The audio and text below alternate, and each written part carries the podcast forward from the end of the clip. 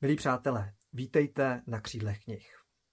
Následuje mimořádná debata nadačního fondu WebDialog na téma zachování lidskosti v éře umělé inteligence.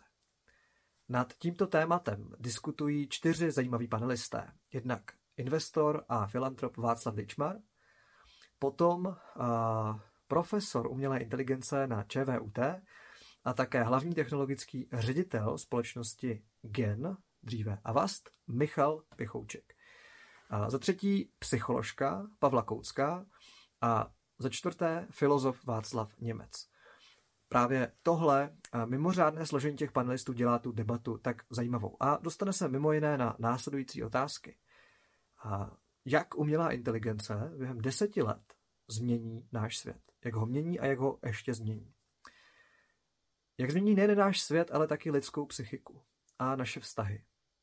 Za třetí se budeme ptát, jestli umělá inteligence vyhubí lidstvo. A nebo jde o naši dosud největší příležitost, která lidstvo pozvedne na novou úroveň. Zkrátka, čeká nás cesta spíš do ráje, anebo do háje. A konečně se dostane i na otázku, co by měl o umělé inteligenci vědět každý Čech a jak k ní vlastně rozumně přistupovat. A ta debata je komplexní, myslím si, že nabízí hlubší pohled než většina věcí na daný téma. A pokud vás zajímá budoucnost světa, tak si ji určitě nenechte ujít. A teď už mi nezbývá, než vám popřát příjemný poslech.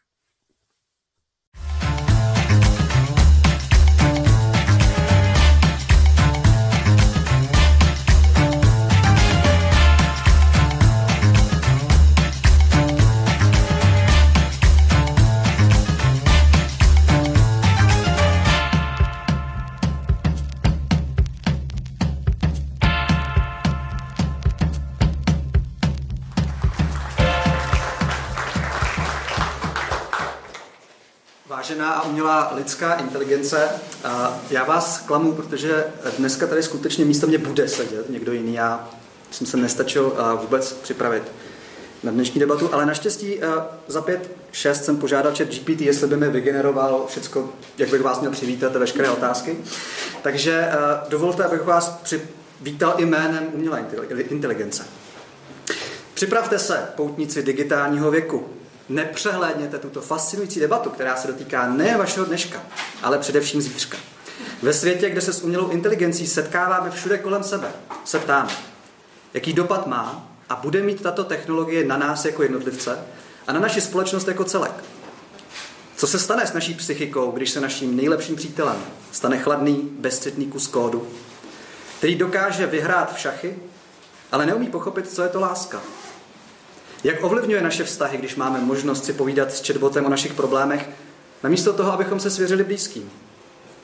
Zamyslíme se nad tím, jak k těmto fenoménům rozumně přistupovat a jak se s umělou inteligencí naučit žít, aniž bychom se stali podobným strojům.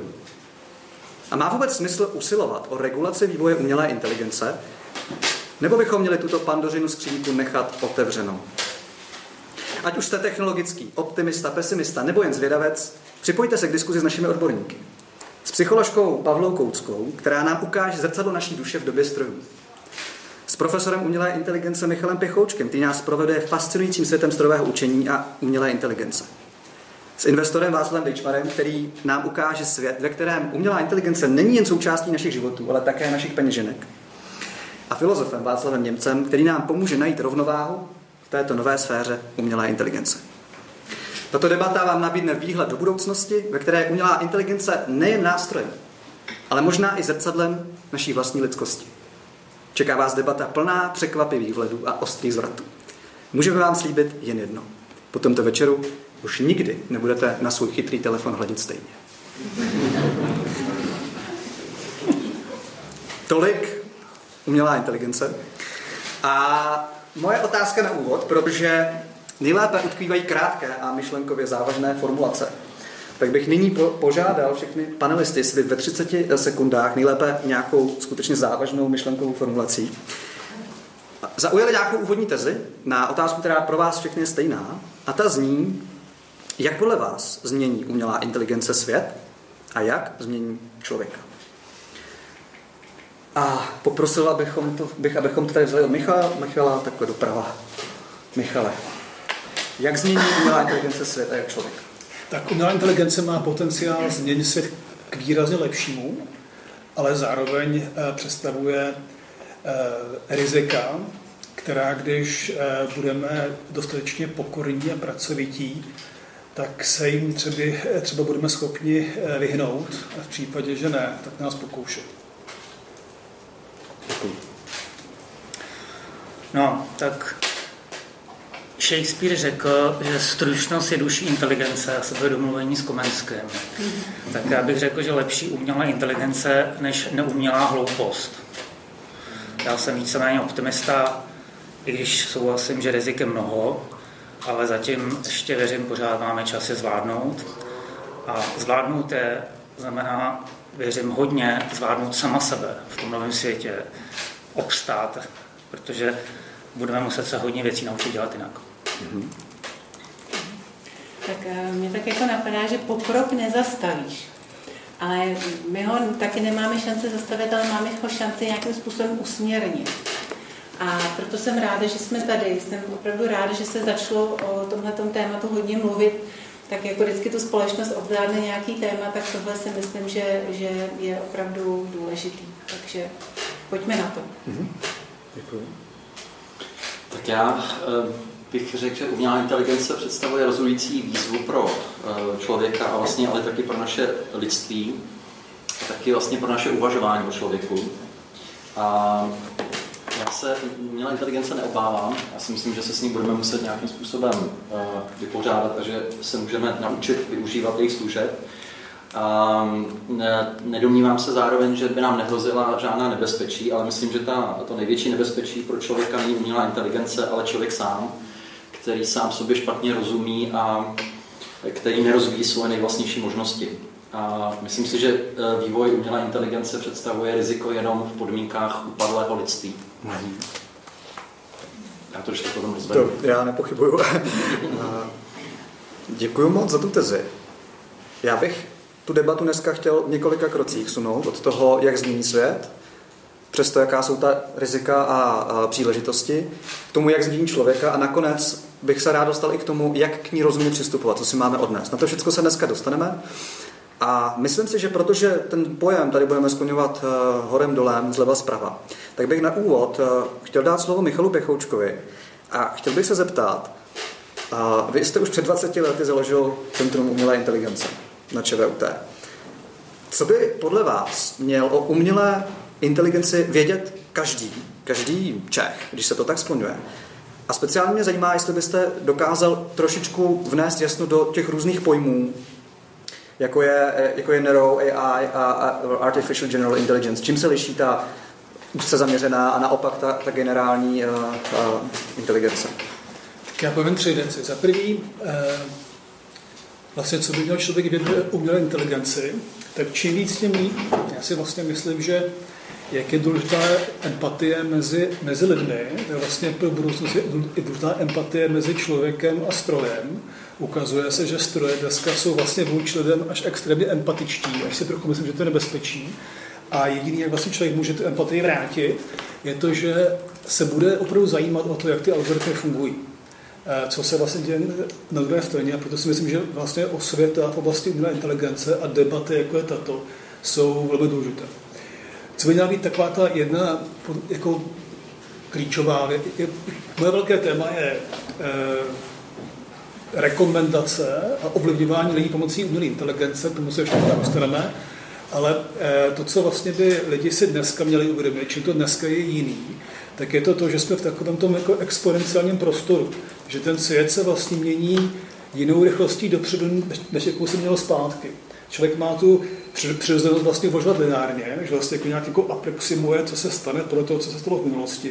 A tam se jako ten kontent, tady láme ta hokejka a ty změny, které nás čekají, jsou vlastně jako exponenciálně rychlejší než ty změny, které jsme zažili. Jo? To si myslím, že vlastně něco, co jako pro člověka není úplně zjevný a měli bychom si to připomínat, protože jedině takhle eh, se nám to všechno podaří. A třeba ve vědě, Václav také to asi bude mluvit, vlastně věda se bude dělat jako celá hodně rychleji, protože umělá inteligence vlastně jako urychluje čím dál tím jako složitější kognitivní procesy a vědecká práce patří na té škále jednoduchých, jako jednoduchých prací k těžkým pracím spíš k tím těžším a tam vlastně vidíme, že umělá inteligence pomáhá vědcům vlastně jejich práci dělat rychleji a AI firmy vlastně zrychlují pokrok eh, ve vědě. Eh, rozdíl mezi jako, já si vlastně skoro, jako skoro myslím, že rozdíl mezi jako vertikální specifickou umělou inteligencí a obecnou umělou eh, inteligencí AGI vlastně už jako není tak jako, jako zajímavý, už se vlastně o něm tak moc nemluví. Takže historicky, jo, v minulosti si vlastně lidi mysleli, že umělá inteligence se dá napsat tak, že bude řešit nějaký konkrétní problém a v tom bude vynikat a potom byli filozofové, kteří říkají, co už nebude umět všechno, to samé jako člověk, co se potom stane. Já to fakt jako vidím jako spíš jako otázku historickou, než, než e, jako tak konkrétně, jako, jako konkrétní aplikovatelnou na dnešek. A to z toho důvodu, že vlastně něco jako obecná umělá inteligence, že jako to měl algoritmy, kteří budou, které budou tak chytří, chytré, chytrý, e, jako člověk je vlastně otázka, která je vlastně jakoby, jakoby nereálná, protože žádný algoritmus nebude nikdy chytrý jako člověk.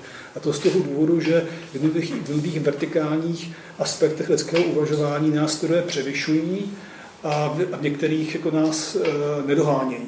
Takže ty, jak to jako vlastně bude vypadat, já si myslím, jako, že se nikdy nestane, že by stroje uměly úplně všechno, co my umíme, mnohonásobně lépe než my, ale myslím si, že, budou, že můžou umět lépe než člověk dostatečné množství věcí, které vlastně začne být pro e, lidstvo jako problematický.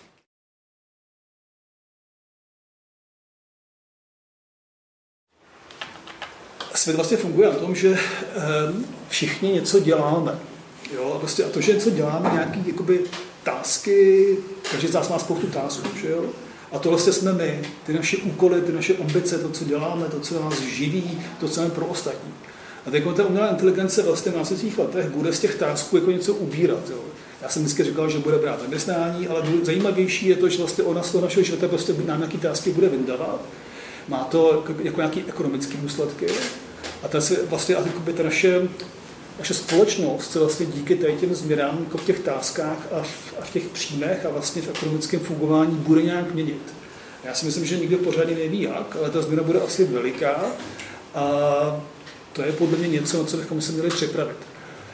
Otázka na vzdělávání, jako AI je prostě jako ohromná oportunita pro spoustu oborů a vzdělávání jedno z nich, jako personalizované vzdělávání, že bychom ve škole vlastně měli tutora pro každé dítě, že každé dítě by prostě mělo úplně ten nejlepší postup, co se má kdy učit, co umí, a co je dobrý a co dobrý není.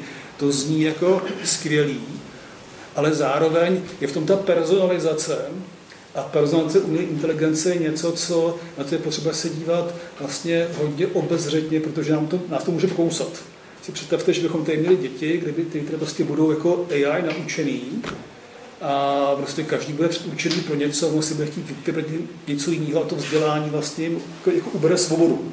Nebo se tedy eh, eh, rozhodneme, že v Evropě je personalizovaný vzdělávání neetický, tak ho nepřipustíme a pak sem přijde za 20 let jako eh, armáda inženýrů z Číny a tedy nás jako tady převálcují všichni. Jo. Takže vlastně jsou tam takovýhle jako komplikované aspekty, kde se zdá na první pohled, že to je úplně skvělý, ale pokud se to dobře rozmyslíme, tak jsou tam úskalí.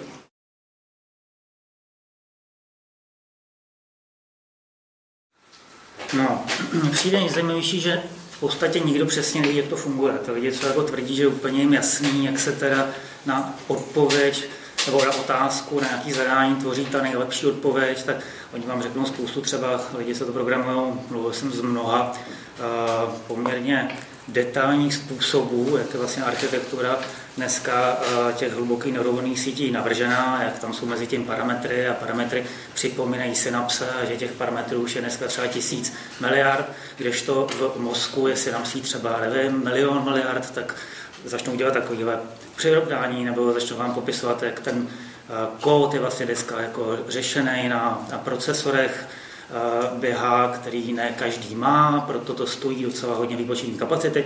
Nicméně všechny tyhle ty věci nakonec vedou k tomu, že vy přesně nevíte, nikdo přesně neví, jak vlastně vzniká v té neuronové síti model vlastně té reality toho jazyka, který se nějakým způsobem komprimuje a vzniká jakási smysluplná komprimace, takže vlastně na akci naše otázka dává nám ten systém nějakou reakci, která postupně zvyšuje její početní sílu, množství parametrů, kvalitu e, tréninkových modelů a tak dále, i ten model samotný. Jo. Tak jako vlastně ta odpověď je pořád lepší a lepší. A teď se jako různé školy přou, nebo různé pohledy, co se teda děje, jestli to je více do nějaký jev, který už se blíží něčemu, jako je emergence, že tam povstává z té komplexity nějaká nová kvalita, anebo jestli je to jak se občas používá takový to stochastický pavoušek, že se opakují někde už prostě jako známé prostě slova věty, které se vlastně dávají do nějakých pravděpodobností statistiky. To je otázka. Jo? Já zastávám spíš ten model, že tam je ta emergence, že tam opravdu vzniká z té komplexity nová kvalita, podobně jako když byl komplexní před 4 miliardama eh, let eh, nějaká chemická struktura v prebiotické polívce, tak prostě tam byl jako neuvěřitelně jako eh, složitý, ale anorganický už chaos, ze kterého najednou emergentně vznikl život. Jo, to není úplně logické, jak se to stalo, nevíme proč, ale vlastně vzniklo to nějak z toho. Já konce věřím, že emergence je nějaký primární základ toho, jak i náš svět, naše realita je postavená, dokonce si myslím, že když je komplexní systém, tak se v něm nějaká emergence objeví. A to je vlastně trošičku zajímavý, protože to začíná být trošku jako transcendence filozofie, možná tady se vyhraní k tomu kolega Němec. A to mě vlastně na tom baví. To znamená, jsme se dotkli jakýho, jakési, jakési black boxu, božského black boxu, který někdo spochybní, že vůbec na tom nic božského není, ale jako myslím, že všichni zůstáváme ohromeni, jak kvalitní ty odpovědi jsou. V případě, že tam nebude dále se do toho roubovat nová a nová korektnost. Protože každá ta korektnost, ta vrstva, ta jako empatie toho, ty snahy, aby to nikoho neurazilo, ty odpovědi a tak podobně, zhloupnou tu síť jo, neuronovou. To doufám, že každému jasný, že když máte malou otázku a k tomu se jdeme metaprompt, který má, nevím, 200 stránek, tak asi rozumíte, že tu síť omezujete v odpovědích a v kreativitě, vy tomu nic nepředáváte. Jo. Takže já jako mám rád vlastně jiný dneska už modely než je ChatGPT, která už dneska je opravdu jako silně osekaná.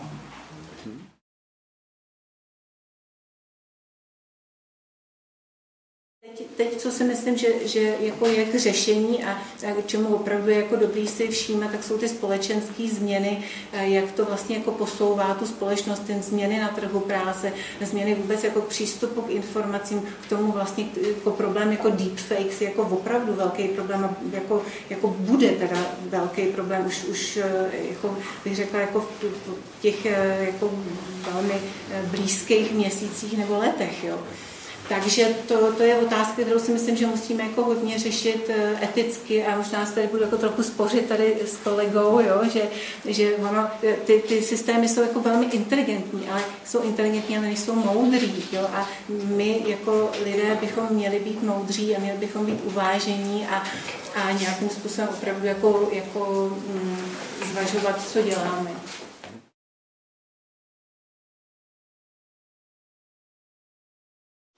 No, já myslím, že jenom ten průběh té diskuze to potvrdil, tu moji výchozí tezi, protože mě úplně jako filozofa fascinuje, že to téma umělé inteligence otevírá naprosto základní filozofické otázky a vlastně nutí lidi eh, uvažovat nově o základních filozofických otázkách, včetně eh, toho, co je lidský vědomí, co je lidská inteligence, eh, co vůbec činí člověka člověkem a tak dále. A já samozřejmě tady zazněla spousta zajímavých podnětů, na které by stálo to reagovat. Eh, já jenom eh, bych trochu varoval před takovou jako unáveností, která trochu vyplývá z toho, že si neuvědomujeme nebo mm, že nemáme na paměti, že jde přece jenom o lidskou technologii stále. Jo.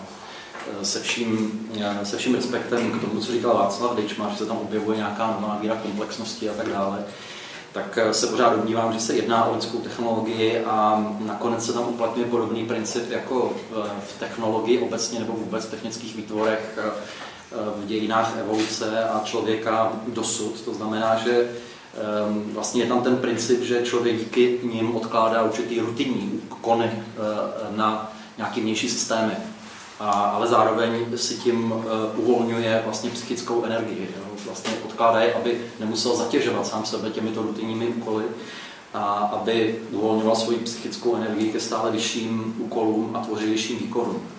A já jsem si vědom, že samozřejmě ta umělá inteligence je uh, to posouvá na nový level, protože ona najednou dokáže jiné věci, které ty technologie dosavadí neuměly Že především ty úkony rutinní, které za nás má vykonává, tak jsou mentálního rázu, nikoli fyzického většinou, že jo. Což není ještě tak nové, protože to vlastně dělají počítače za nás už, už několik desetiletí ale mm, zároveň prostě není pochyb o tom, že ona umí autonomně generovat určité obsahy, dokonce ideje, kulturní výtvory nebo dokonce náboženský systém, jak se ukazuje, skládat texty, skládat hudbu a tak dále, jo, komunikovat s námi, dokonce navazovat jakýsi vztahy, jo, dokonce tady byla řeč o jakýsi empatičnosti vůči člověku a tak dále a především dokáže vstřebat a vyhodnocovat obrovské množství informací nesrovnatelně kratší době, než to dokáže eh, inteligence lidská. Ale přece jenom tady se opravdu klade otázka jako tedy e, zásadní, co je teda lidské vědomí a jaké jsou jeho vlastní úkoly. A jestliže tady kolega Pichouček říkal, že měla inteligence za nás bude přebírat mnoho úkolů, tak já s tím samozřejmě souhlasím. To nakonec je v souladu s tou tezí, kterou jsem tady teď vyslovil. Ale domnívám se, že e, jsou úkoly, které za nás převzít nemůže a naopak nás bude nutit k tomu, abychom si stále více uvědomovali, co, co, co to jsou ty vlastní nezastupitelné lidské, lidské úkoly. Jo, tady se myslím otevírá pro nás jakoby zásadní otázka. A mm, e, tady bych se znovu vrátil k té svojí výchozí. Já si myslím, že skutečně není e, největším nebezpečím pro nás umělá inteligence jako taková, ale člověk, který sám sobě špatně rozumí a nerozvíjí ty svoje vlastní možnosti. Jo. Náš problém není ani tak, že se umělá inteligence začíná podobat nám, ale že my se možná podobáme často té umělé inteligenci. To znamená, že my sami někdy rezignujeme na naše lidství a na ty naše nejvlastnější schopnosti a úkoly a možnosti. Jo, takže uh, domnívám se, že uh, tady vlastně uh, budeme stát před podobným problémem, byť na jiné levelu, na jiné rovině, na, na jakém jsme stáli už od toho vynálezu ohně. Ostatně o tom máme ten mýtus o Prometheovi, který se tohoto týká, jo, že prostě uh, samozřejmě, že člověk vždycky vytvoří něco, něco nového na úrovni těch technologií a ono ho to v nějakém smyslu uh, dohání a vyvíjí to na něj nějaký tlak, aby se on sám posunul dál, protože vlastně uh, to skutečně za nás začíná přebírat některé funkce a nutí nás to, abychom my teda jako opravdu Eh, se eh, kladli vážně otázku, a ne otázku, ale i prakticky rozvíjeli eh, ty naše vlastní nezastupitelné lidské funkce a schopnosti. A já se domnívám, že prostě ten, ty naše vlastní funkce a úkoly leží, leží tam, kde leží specificky lidské úkoly pro specifické lidské vědomí, pro specificky lidskou tvořivost a kreativitu, pro specificky lidské myšlení a možná i pro specifické lidské vztahy a tak dále. A e, to je nějaká doména, kterou nám e, možná ta umělá inteligence naopak jako e, uvolňuje, nebo možná ještě přesněji vymezuje, než jsme si to uvědomovali do posud. Jo? Já jenom to vyjádřím takým bonmotem, že když si já představuju, co by za mě měla dělat umělá inteligence, tak v ideálním případě třeba komunikovat s úředníky. Protože si myslím, že eh, prostě přesně ten úředník, typ úřednického uvažování je typem uvažování, který nejlépe vyřídí umělá inteligence a to nepotřebujeme člověka. Jo? Že bude na druhé straně taky umělá inteligence. Myslím, že na druhé straně v tom státním aparátu bude taky, takže ty inteligence se budou bavit spolu. Takže já pro mě ideální stav je, a prokávejte to jako bonmo, prosím, jo, že si to mezi sebou bude vyřizovat umělá inteligence, tyhle věci, které nás prostě do teďka otravují a my budeme hledat eh, ty eh, vlastní úkoly pro nás a eh, to by bylo na další dobu samozřejmě vyložit, co to ty naše úkoly jsou. Možná se k tomu ještě dostaneme v té diskuse, ale domnívám se, že tohle je něco, co je v zásadě pro nás, pro nás nevyhnutelné. A je to ale pro mě i zároveň důvod toho, proč bych se umělá inteligence prostě neobával.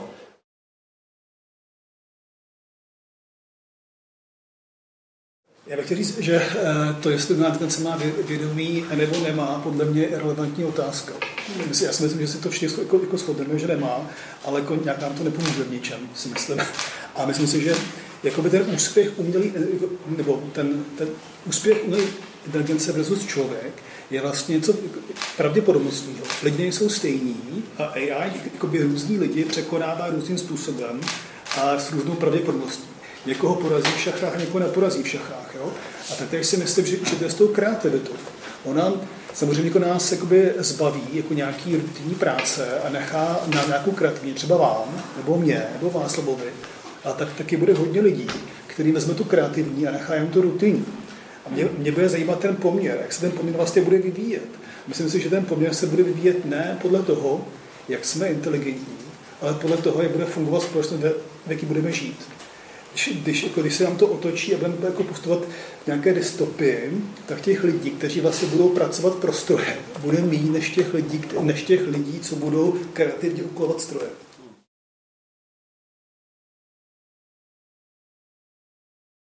Skoro každý z vás, myslím, zmínil nějakou určitou ambivalenci, která se s tou umělou inteligencí pojí.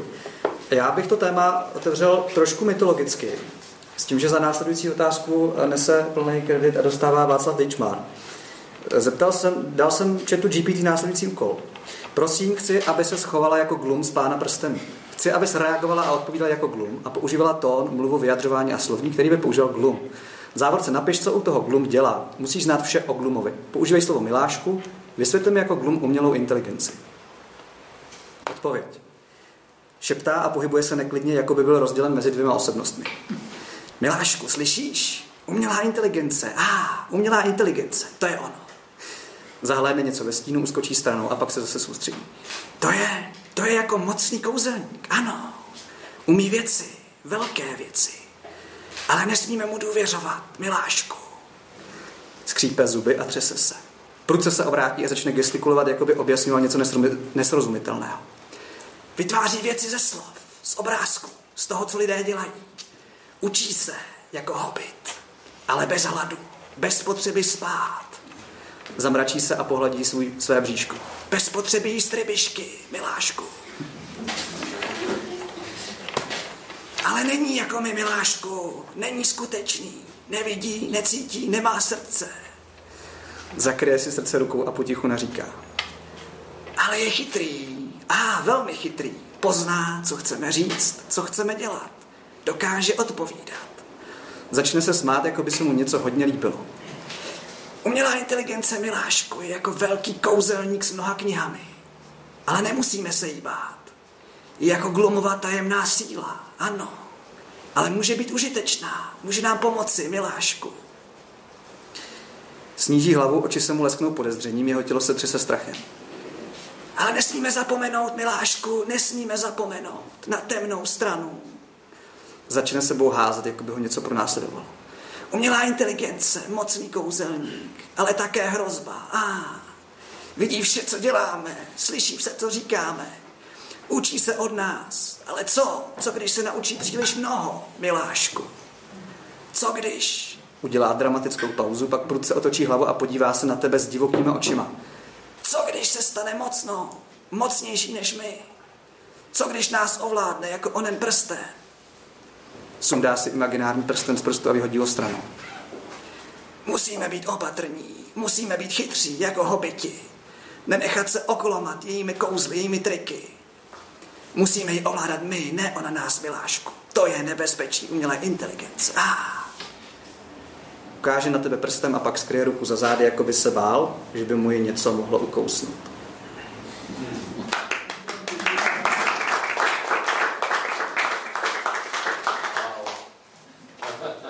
Nic lepšího už neuslyším.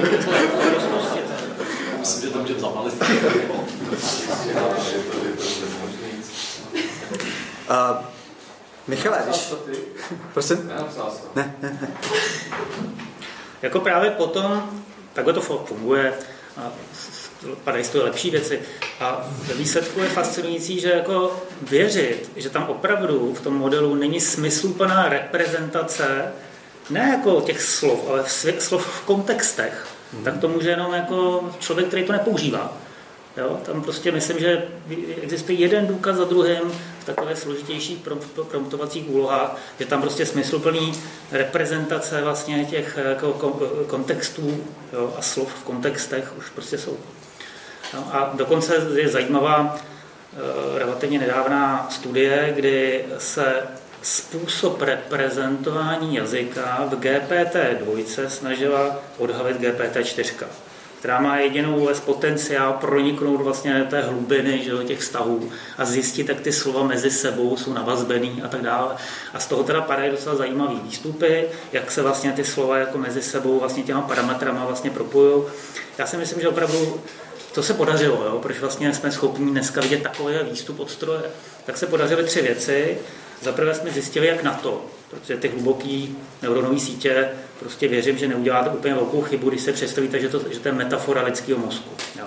Za druhý máme dostatečný výpočetní výkon na to a za třetí máme dostatečný digitalizovaný velký data, na kterých se vlastně ta síť naučí tu realitu. Jo, pustí tam nestrukturovanou realitu a ona si prostě z toho už tu smysluplnou komprimaci vytvoří. A that's it.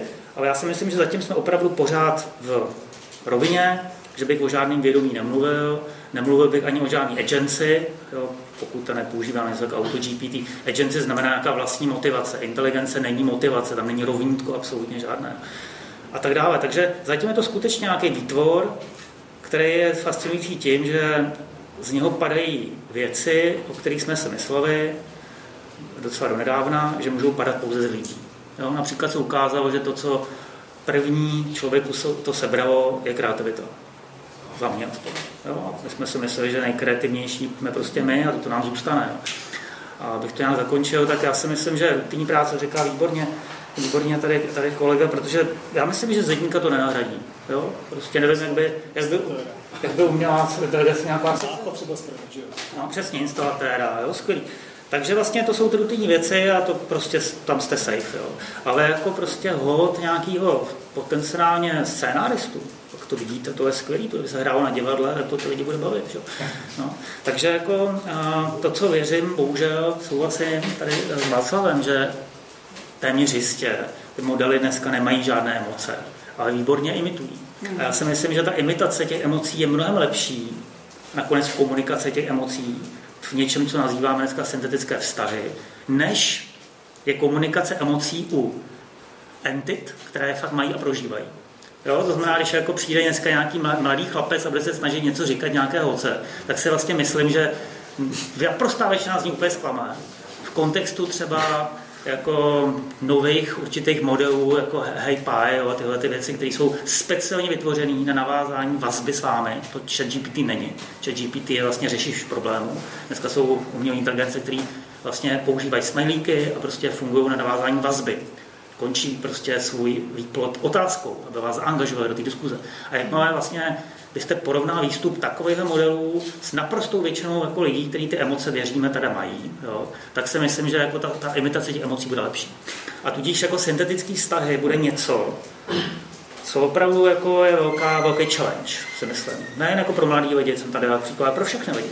Protože ty syntetické vztahy budou mít subjektivně větší kvalitu než většina běžných, konvenčních lidských vztahů neumělých.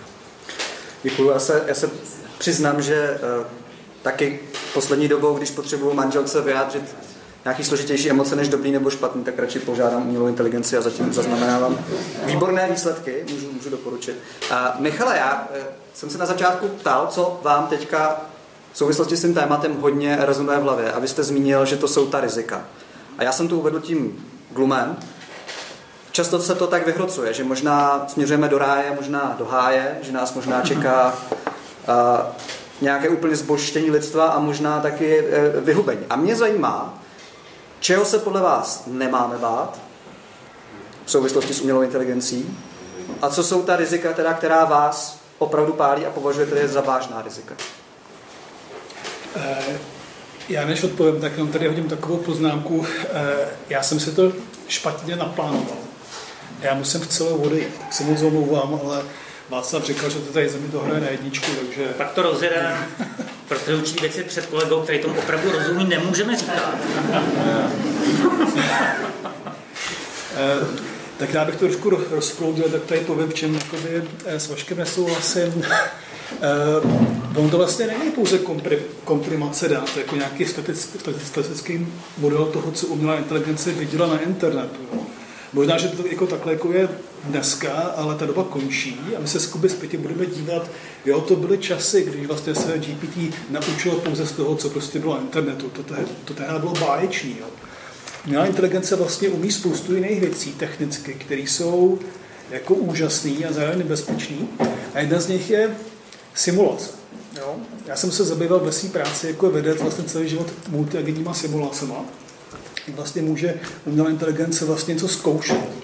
A důvod, proč umělá inteligence vyhrála Go nebo poker nebo jiné hry, není proto, že by jako zpracovala ohromný data na velikánském GPU a teď prostě našla strategii. Je to o tom, že ona dokázala hrát furt, sama proti sobě. A tím, že hrála, tak se vlastně jako sama se naučila ty správné strategie. Eh, my třeba máme eh, GitHub Copilot, což je prostě technologie, která teda umožní syntetizovat z kódu, který chudáci programátoři dali na sdílený open sourceový repozitorium během posledních 20 let, tak on teď ty kódy bere a teď jako z nich píše jako další lepší kódy vlastně. A je to fascinující, protože to je prostě neuvěřitelné, že si ty programy vlastně už jako vlastně vznikají sami. A kritici říkají, no jo, to je pouze prostě jako amalgám toho, co ty programátoři předtím napsali, jenomže ta umělá se vlastně už umí se vás kompilovat a spustit a říct si, jestli to běží pomalu nebo rychle, jaký dělá chyby a, zlep, a zlepšovat. A vlastně už dělá jakoby kognitivní procesy, které vlastně my neděláme. Takže vlastně ty, ty programy, co vzniknou, jestli Vašek říkal, že jsou, dneska nevím, jak to ta umělá inteligence vlastně v tom kodu dělá, tak to se bude zhoršovat. Vlastně. To už jako nikdy nebude tak dobrý, jako to bylo dneska. Jo. Takže tady v tom jako jsem jako vlastně pesimista. Pak si myslím, že to, co nás čeká, je to, že inteligence vlastně bude v reálném čase reagovat na to, co se děje. Zatím ne, zatím jako vlastně většinou tyhle modely jsou prostě netrénovaný z něčeho, co bylo, tak tady s tím hrajeme. A to je taky dočasný, jo. to se prostě strašně brzo změní a mě se začnou napojovat na to, co děláme, budou se doučovat v čase vlastně, budou vlastně se adaptovat na to, co se na tom internetu děje. Jo. A to taky teda bude úplně jiná vlastně kvalita, než to, co vidíme dneska, když tady e, slyšíme, dokáže napsat e, kus dobrýho textu. A to, co já vlastně považuji za nejnebezpečnější, je právě eh, Inflection AI, Vašek o tom hovořil, Personal Intelligence, to jsou prostě chatboty, které vlastně dneska si vyvíjejí, aby vlastně byly personalizované. Aby každému z nás, každému z nás vyhovuje něco jiného, něco jiného nás baví, něco jiného nás zrušuje a ty jazykové modely se to prostě nějak jako dokážou naučit. Já říkám, to jsme to už jednou měli, to jsme to už viděli. A to je ta rekomendace na internetu. Protože vlastně já, když jsem na internetu, tak vlastně různí lidi požívají různou míru svobody a vlastně ty svobody tam vlastně relativně málo. Protože většinu věcí, co děláme, tak děláme, protože nám to nějaký algoritmus doporučil. Sociální sítě, eh, nákupy, konzumace kultury, konzumace zpráv, prostě všechno to jako se na nás nějak valí. Je to ta rekomendace. A každý máme jinou, protože máme jiný ty digitální dvoučata na tom internetu, máme různý ty behaviorální profily, že vlastně ten internet vidíme jiným způsobem. Jo? Prostě reklamu vidíme jinou, politickou reklamu vidíme jinou, což se ukázalo třeba při Brexitu nebo při volbách Donalda Trumpa. A já se vlastně bojím teď toho, když prostě každý bude mít svůj vlastní chatbota. Každý bude trochu jiný, každý se to prostě jako nějak naučí a vlastně už nikdo nebude vidět jako jak. A vlastně, jak se, ty, oni se dohodli ty chatboty, nebo nedohodli, nebo prostě mají tam ještě něco, až prostě každý bude mít tady své páj, který prostě bude mít v telefonu a bude mu teda radit jako úplně jako sešit, čili bude jako ten bohový mocný jazykový model, ale mě úplně jinak než tobě. A proč to bude dělat? Protože jsi chytřejší, tak to vydá jiný možnosti, já jsem hloupější, tak já to prostě bude toho instalatéra. Já se vlastně bojím toho, že... Máme kaplem. já, se, já se vlastně bojím toho, že že jakoby, jestli já jsem si stěžoval teď posledních deset let, že eh, rekomendační algoritmy prostě berou svobodu, tak se vlastně bojím toho, že vlastně může být jako u nějakého zlomu, že se ta moje obava ještě víc zhorší. Takže mě vlastně jako, jako nějak mě netrápí jako, jako ta umělá inteligence, že by nenou začala nějak něco někde počítat. Jak to říkáte všichni správně, ta interakce umělé inteligence a člověka je to, co vlastně změní svět a ona ho může změnit horší. Ale to jsou, to jsou takové, jakoby jsme na filozofickém setkání, jsou to jako trošku filozofické jako diskuze, i já se snažím se trochu jako odpoutat. A když se mě zeptáte tady jako technický ředitele softwarové firmy, čeho se teda v AI opravdu bojím, tak já se tam vlastně bojím několika jako věcí. Jedna věc je to, že teda umělá inteligence vytváří jako malware. Takže vlastně jako umělá inteligence dneska je v rukou lidí, kteří jsou zlí. Gary Kasparov říká, že uh, umělá inteligence zatím nemá patent na zlo, patent na zlo má člověk. Prostě zlo je prostě inherentní člověku a to prostě umělá inteligence vůbec nerozumí. Jo. Tak co se teda stane, když tu, když tu mít jako paraprofesionála doktora, který prostě s AI bude vlastně hrozně mocný a dobrý, zachrání životy. A pak mít tedy s AI nějakého padoucha, který teda taky bude vlastně hrozně mocný a hrozně toho poškodí, že vlastně toho poškodí eh, exponenciálně víc, ten jako ten lékař toho řeší exponenciálně víc. Takže umělá inteligence bez nich rukou, to je jako peklo. To jako prostě, to se nezdá na první pohled. Například taková věc, jako je generování skemů, skemovacích e-mailů. No, to se dělá tak, že prostě nějaký algoritmy, nějaký, nějaký e-maily, kdy se někam pošlou, pak se prostě měří, jestli fungují nebo nefungují. A ten člověk, co prostě vyhodnocí, vidí ty kampaně. Až se tady to samo jakoby propojí, a ty algoritmy sami vlastně se naučí, nám jako ubližovat, protože to po nich, po nich někdo chce, tak to je vlastně bezprostřední hrozba. To jako není za deset let, jo? to je třeba příští rok. Takže toho, to je tak jako jedna to, to, který se bojím. Druhá věc, který se bojíme, to, že lidi nebudou schopni rozpoznávat AI a ne AI, až to vlastně ani, ani nebudou chtít. Že, že, že, že, že to vlastně přestane být téma. To vlastně nebude, to vlastně bude jedno, jestli to napsal stroj nebo spisovatel, prostě je to, je to hezký. Takže tam já se jako bojím nějakých ztráty lidskosti. Potom, že nebudeme schopni identifikovat ten, ten cíl u toho u člověka, když mi člověk to říká. Tak já v té interakci jako jsem mám sociální inteligenci, pak nějak jsem schopen vlastně jako si jako pochopit, jako, co teda po mně chce. Jako proč to říká? Manipuluje mě, nebo prostě co? Třeba u manželky, takový a ona u mě. Ale u těch strojů to bude těžký. Proto jsou jako takový ty nový obory, jako je uh, reverse engineering těch promptů, prostě vyleze nějaký content, prostě jestli teda jsme schopni vlastně, jestli ještě máme na to, abychom zjistili, jaký prompt, jaký prompt uh, způsobil to, že vznikl takový text. Jo? To se jako říká modelování intentu, takže to je jako velký problém a může se stát, že prostě nebudeme, nebudeme umět. A, a pak teda to, co já považuji jako asi za nejpravděpodobnější hrozbu umělé inteligence, jsou ty černé labutě. Je to prostě složitý systém, je to provázaný, my tomu nerozumíme, jsme na tom totálně závislí. Je to tady všude. A on to teď jako funguje v nějakém jako ekvilibriu. A když se prostě může dostat něco relativně malého, já vůbec nevím co. A může to jako se to jako roz, rozkolísat. Jo? E, prostě někde teda něco vybouchne, nebo nějaký jako nevinný blackout, prostě někde něco vyřadí. A může to být nějaký kaskádový efekt, který vlastně může opravdu změnit. No tak poslední otázka pro vás, protože to jste mě vystrašil tak, že jsme tady klepou kolena. Já teda, eh, mě by teda ještě zajímalo eh, po tom, co jste jenom tak jako naznačil, jo. Každou z těch, každý z těch bodů, co jste řekl, jenom kdybychom začali domýšlet, tak ani jsme se nedotkli toho, co to udělá, až to aplikujeme na politiku třeba, jo, a tak. Tak uh, jako v čem teda, v čem teda berete ten optimismus? Protože já, když bych jenom řekl, co mi tam zarezonovalo, jo, tak si dovedu představit, že velmi brzy Třeba v řízení firm začne umělá inteligence jako předčí, předčí lidi, protože bude prostě mít víc dát a lepší algoritmy a tak dále. Tím pádem, čím dál tím víc firm bude vedeno umělou inteligencí, lidi, ne, lidi těm firmám nebudou dostatečně rozumět, tím pádem čím dál tím větší podíl trhu bude ovládan nějakým algoritmama, kterým nikdo nerozumí. Ale nejenom čím dál větší podíl trhu. Jo? My, vlastně to, co jste řekl, je, že my těm algoritmům seříme čím dál tím větší podíl zodpovědnosti. Oni za nás vlastně rozhodují, protože naše zkušenost je, dělají to líp než my. A jestli tohle bude pokračovat, tak my vlastně se na nich staneme závislí tím, že jim svěříme ve mnoha oblastech našeho života vlastní svobodu a vlastní odpovědnost. A, a to až do takové míry, že za chvilku se, se prostě nebudeme vůbec konkurenceschopní proti těm algoritmům, že oni vlastně budou řídit ty rozhodovací procesy a dostaneme se do systému, ze kterého není cesta ven. Kde berete ten optimismus, že to dopadne spíš líp než hůř? To, to, co říkáte, jak to, to, to, to tady popsal, tak to vlastně eh, tady už několik let. Jo. To jako vlastně jako není, no. to jako nemá nic společného se zvyklým modelem. To je to jako v tom sestry Machovský, když prostě udělali první metrik, což prostě považuji za vizionářský dílo, tak oni to tam opravdu jako vyjádřili. Prostě. Tam to prostě bylo ukázané, co se mi stát. Je to 20 let starý film. Takže e, to jako není ten dnešní hype. To, to, prostě to je, to je, to je realita. Já mám tu ten optimismus mám proto, protože jsem celý život strávil se studentama a vlastně ve vědecké komunitě já prostě věřím jako v tu, v tu kreativitu a v odvahu lidí, kteří vlastně budou chtít těžký úkoly řešit. A jeden z těch těžkých úkolů teda je AI safety a AI alignment, který Zatímco schopnost těch modelů se vyvíjí exponenciálně, prostě úplně to jde nahoru, tak teda studium v oblasti AI safety, teda prostě tam se investuje málo, je to málo lidí, málo výsledků, prostě to se tak nějak nehybe, to zase až někdy jinde, až víc času.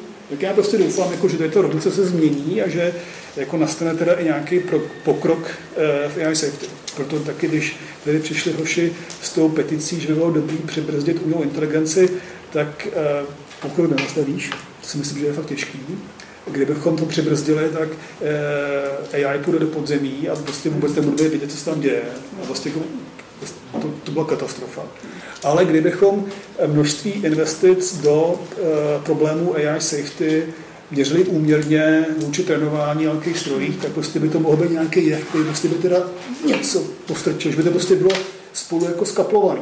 Že čím se víc trénuje, tak tím tady prostě doktorem může prostě mít výsledky v AI safety. Hmm. Takže vy věříte, že i když teďka je ta oblast totálně zanedbaná, podfinancovaná a pokrok jde minimálně lineárně, zatímco AI se vyvíjí exponenciálně, takže když tam začneme investovat, takže začneme dohánět ten vývoj umělé inteligence. Jakoby, protože, pardon, ještě ta moje jakoby fundamentální otázka je, jestli, jak to tady zaznělo, nemoudré uh, bytosti, které nerozumí ani sami sobě, na to, že té komplexitě společnosti, jako jsou schopny jako dos, dostat pod kontrolu něco tak neuvěřitelně silného a inteligentního, čemu sami ani nerozumí. Já to doufám. No. Ale jestli má nějaký racionální argument, tak ho nemůžu vylouvit. Děkuji, to jsem chtěl slyšet. jo, já se musím omluvit. Eh, bylo to skvělé. Já jsem spíšel otázky, ale vaše mě předvypráví. Moc děkuji. Tak eh, děkuji moc eh, Michalu Techloučkovi, prosím.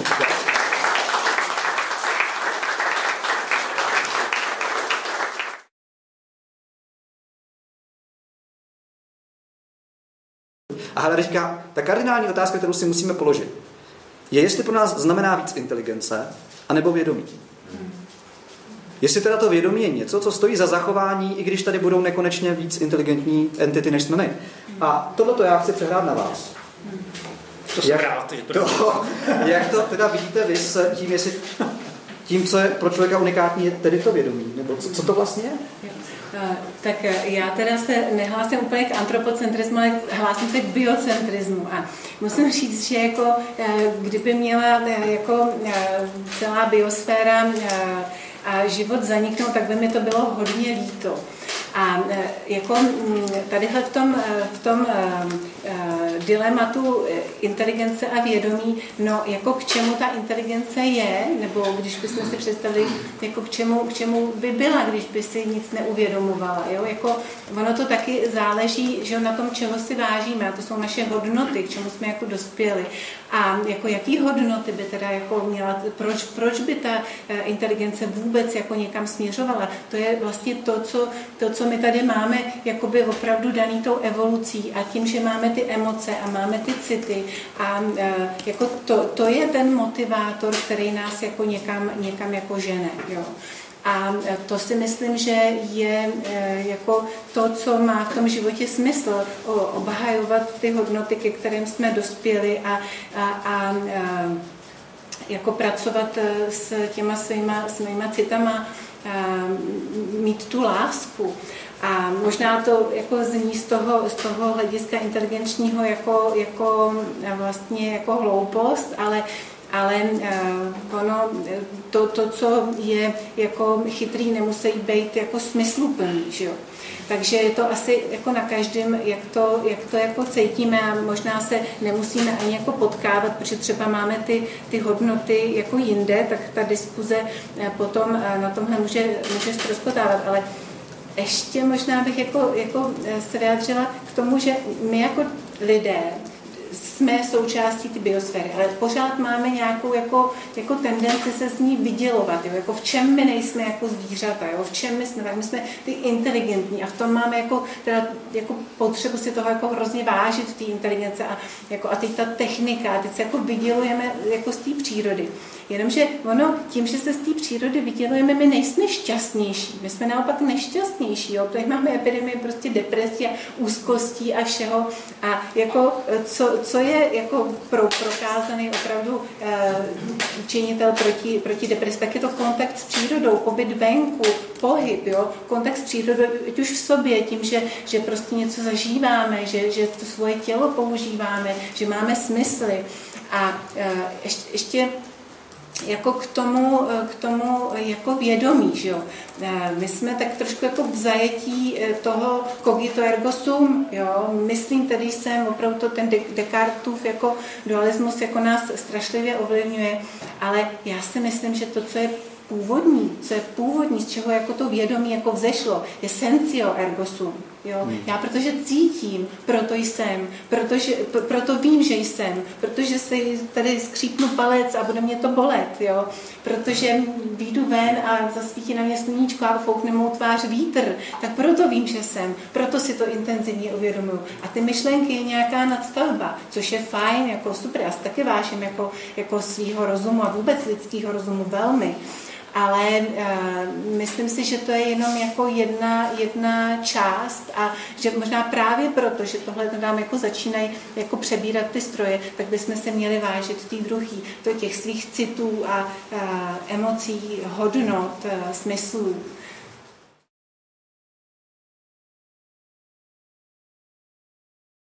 Mě velmi drahý myslitel Teilhard de Chardin, o kterém jsme tady taky posledně hovořili, sám zdůrazňuje, že vlastně zvyšování komplexity je princip evoluce vlastně, jo? že vlastně evoluce znamená směřování ke stále vyšším a komplexnějším systémům, který mimochodem nelze odvodit z těch, co jim předcházeli. Jo? Čili je to vlastně směřování ke stále nepravděpodobnějším stavům od těch méně pravděpodobných, které ale nelze odvodit od těch právě předchozích stavů. Jo?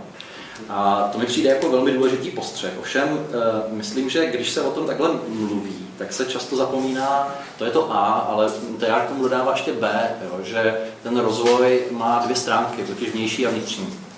A mně se zdá, že všechny ty debaty se točí jenom soustředí jakoby na tu vnitřní, eh, na, na tu, promiňte, naopak vnější, objektivní, objektivovatelnou stránku těch procesů, ale zapomíná se na tu vnitřní stránku. A Tejar ale říká, není to jenom Tejar, říká, že my musíme vzít úvahu obě tyhle stránky. My vůbec nemůžeme pochopit povahu živých bytostí, pokud nevezmeme vážně, že oni kromě té vnější stránky mají také tu svoji vnitřní stránku. A že vlastně úkolem toho, co se na první pohled jeví jako komplexnější systém, například eh, komplexnější uspořádání neuronů mozku a jejich vzájemné provázanosti, takže tomu odpovídá na jiné rovině právě to uvolňování psychické energie, Dokonce Tejar hovoří v souvislosti s vynořením člověka o jakémsi výbuchu vědomí, no, který, se, eh, který zaplavuje planetu. A, a tahle ta vnitřní stránka, pokud na ní zapomeneme, tak podle mě dospějeme k takovým absurdním závěrům, k jakým dospívá třeba Harari eh, v té své koncepci Homo Deus, nebo eh, s opuštěním Václav Dejčmar v té představě, že vlastně to bude dobrý, když člověk už tady nebude. Jo. Um, jo, protože uh, vlastně mm, my nesmíme zapomenout na to, že, že opravdu jako tady jde nejenom o rozvoj nějakých jakoby, uh, objektivně uh, komplexních systémů, ale že tady opravdu taky jde o to, do jaké míry uh, Eh, jsme schopni rozvíjet tu svoji niternost, eh, tu svoji eh, tu vnitřní stránku a to je, myslím, to, co tvoří tu specifickou taky charakteristiku toho lidského vědomí. Jo. Prostě úkolem člověka, myslím, že kromě jiného je právě rozvíjet tu vlastní niternost. A ta niternost je něco, co samozřejmě má mnoho různých rozměrů, ale jeden z nich je, že ona ta niternost je zapojená do celé sítě těch niterných vztahů k jiným lidským subjektům, a nejen těm lidským, ale třeba těm předlidským. Jo. Že na jejím základě je možné rozvíjet specificky eh, lidské interpersonální a intersubjektivní vztahy, eh, který je schopen, eh, které je schopen rozvíjet jenom člověk. Dokonce jsem přesvědčen, že člověk díky té své niternosti je schopen nejenom těch specifických emocí, vztahu k hodnotám a tak dále, jak tady o tom byla řeč před chvílí, ale taky vlastně úplně specifických eh, typů kreativity a myšlení, protože lidské myšlení nakonec eh, podle mě se nevyčerpává, ať už připíšeme té umělé inteligenci všechny ty schopnosti, které tady byly připsány, tak ničím z toho se lidské myšlení, pokud mu dobře rozumíme, nevyčerpává. To Descartovo kogito je hrozná redukce lidského myšlení. Jo. Já souhlasím, že jsme s tím zatížení, ale my eh, nejenom, že přeceňujeme lidské myšlení, ale my ho hlavně chápeme velmi zúženě.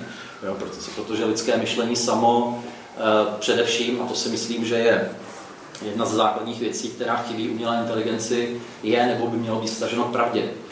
A pokud lidské myšlení není vstaženo k pravdě, tak potom jako e, nemá vlastně povahu skutečného myšlení, tak e, jaké, e, jak je ho schopen člověk. Jo? Protože ta pravda není jenom nějaká, e, teď e, tím nemyslím jenom nějakou adekvační pravdu, ale myslím ti skutečně pravdu jako jako něco spíše, jako, k čemu se vztahujeme v každém myšlenkovém aktu a pokud jsme zodpovědnými lidmi, tak uvažujeme, jestli to, co říkáme, pravda je nebo není. Jo.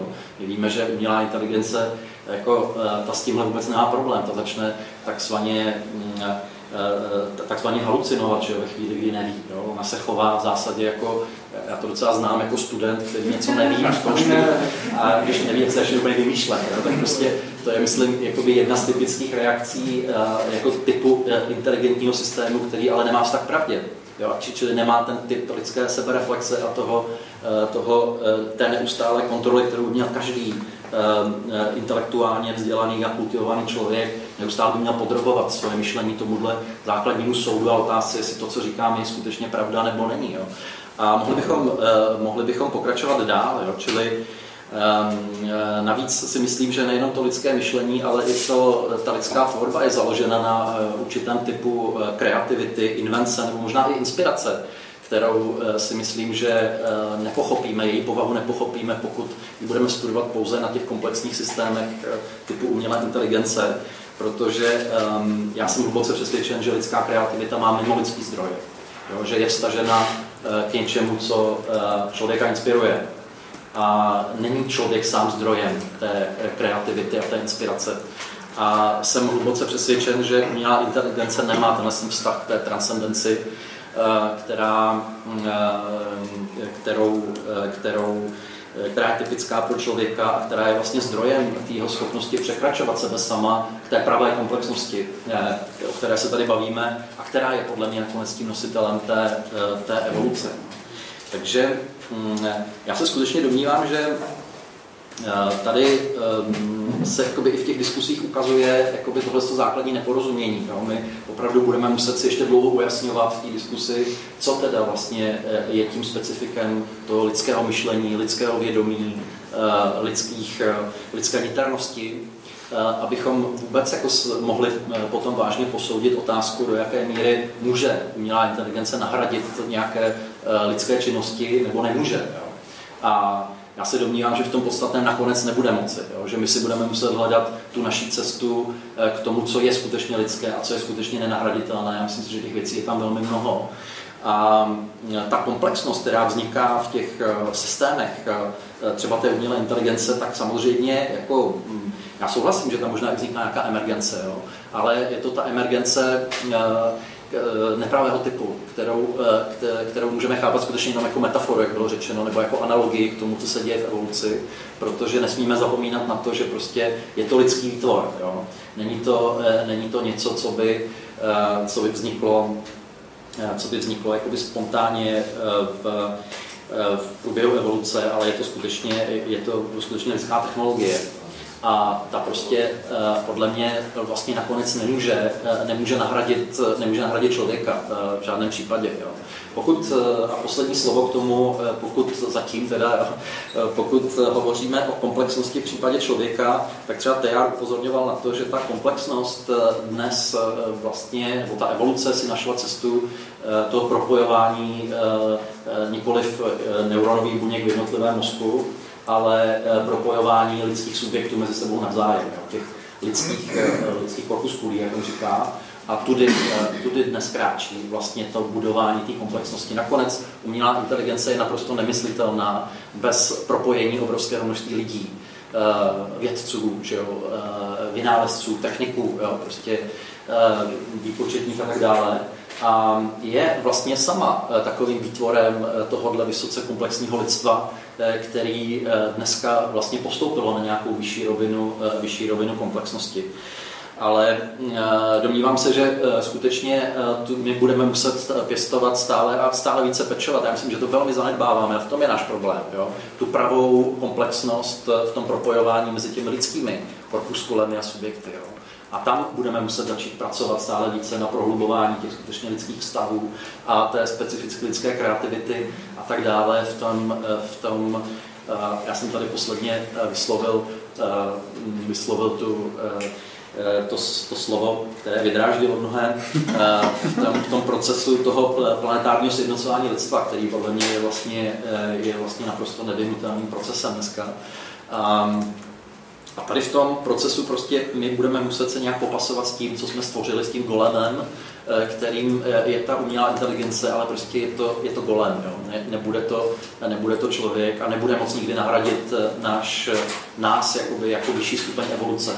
Jo? Ten, ten vyšší krok té evoluci budeme muset udělat sami jako, jako lidé, ale možná, že ta umělá inteligence v tom bude významným impulzem, že na nás začne vyvíjet určitý tlak, protože pro nás představuje opravdu velký nárok a výzvu, abychom my v sobě skutečně eh, vyburcovali to skutečně, eh, to skutečně lidské. Stručně nechám reagovat Václava ještě za mě dvě připomínky. Pořád si myslím, bo pořád se bojím, že lze pohlížet na člověka jako na výtvor evoluce, pravé evoluce, který vytvoří nový výtvor, umělé evoluce, té strojové, která může převládnout na celém světě jeden moment. A druhý, skoro mi přijde, jako kdyby z toho, co říkáš, vyplývalo, že možná největším úkolem lidstva v 21. století je kdyby zvládnout tuhle tu transformaci té exploze nekonečné inteligence a přitom zachovat to vědomí a lidskost dohromady. A je otázka, jestli se to podaří. Nejenom ho zachovat, ale teprve ho uskutečnit. Teprve ho uskutečnit. Jsme vlastně v plenkách zásady v té Tak Václav chtěl reagovat a půjdeme na poslední otázku, než dáme uh, otázky do publika. Já mám jako technickou věc. Vůbec nic proti téhle verzi popisu reality nemám, je to prostě nějaká verze založená na hluboké víře v člověka. Jo? Je to jedna z mnoha verzí, jak se můžete dívat vlastně na realitu, vztah člověka s transcendentem, původ kreativity. Jak to chcete dokázat, jestli je to pravda nebo není. Je to spíš skoro až náboženský druh jako po poznání. Jo? A klidně prostě tě axiom k něčemu dojde. To je jedna věc. A chtěl jsem reagovat jenom k tomu, že tady Václav říká, že už po druhé, že ta umělá inteligence je lidský výtvor. Jak tomu chci dodat jenom, že přesně je to tak, že my jsme vytvořili jakousi platformu a ten výtvor už lidský není, protože to je jako když jste zasadili semínko, co semínko jsme dali dohromady a teď to roste a my přesně nevíme, co v tom semínku bylo a ono to nějak jako roste. Jo. Je to spíš jako tahle ta, jak bych řekl, metafora je správnější, protože jak se to trénuje, kam se to dotrénuje, a teď jako ještě, když vezmete v potaz, co tady říkal uh, profesor Pěchouček, uh, že se to bude učit se to učit jo, a bude vlastně jako se z těch uh, předchozích iterací vlastně rozvíjet další iterace bez našich dalších zásahů, tak rozhodně to dojde k nějaké nové kvalitě, bez toho, že by to byl lidský výtvor, to už bude výtvor samo sebe, výtvor. Jo? A vlastně kam to dojde, Rozhodně to dojde k tomu, jak se někdy přezdívá, že AI je Alien Intelligence, tak ta entita bude jednoznačně jako jiná. Jo? Nechci říkat jako alien, jako my se představit film Vetřelec, pojďme si to spíš představit jako jiná. Jo? A prostě ta jinakost bude nesmírně zajímavá. A jenom abych se navázal na Václava, a to se mi jako moc líbí, často je vlastně dobro rozeznáváno pouze v kontrastu se zlem. Jo? Když jako je válka, tak jako zároveň z toho plyne ohromný zestup z humanity. Jsme viděli v první válce i druhé válce fantastický kulturní počiny z toho, z toho plynou. Teprve zdraví a život si vážíme vlastně v kontrastu se smrtí a nemocí. Jo? Tak pak si uvědomíme, co, co máme. A dost možná, aby jsme se vážili lidství, tak ho musíme dát do kontrastu k nelidství. A teprve pak se ukáže to, co vlastně hledá Václav. A zatím podle mě jsou to jenom dojmy, nevíme to, co vlastně ten člověk má navíc.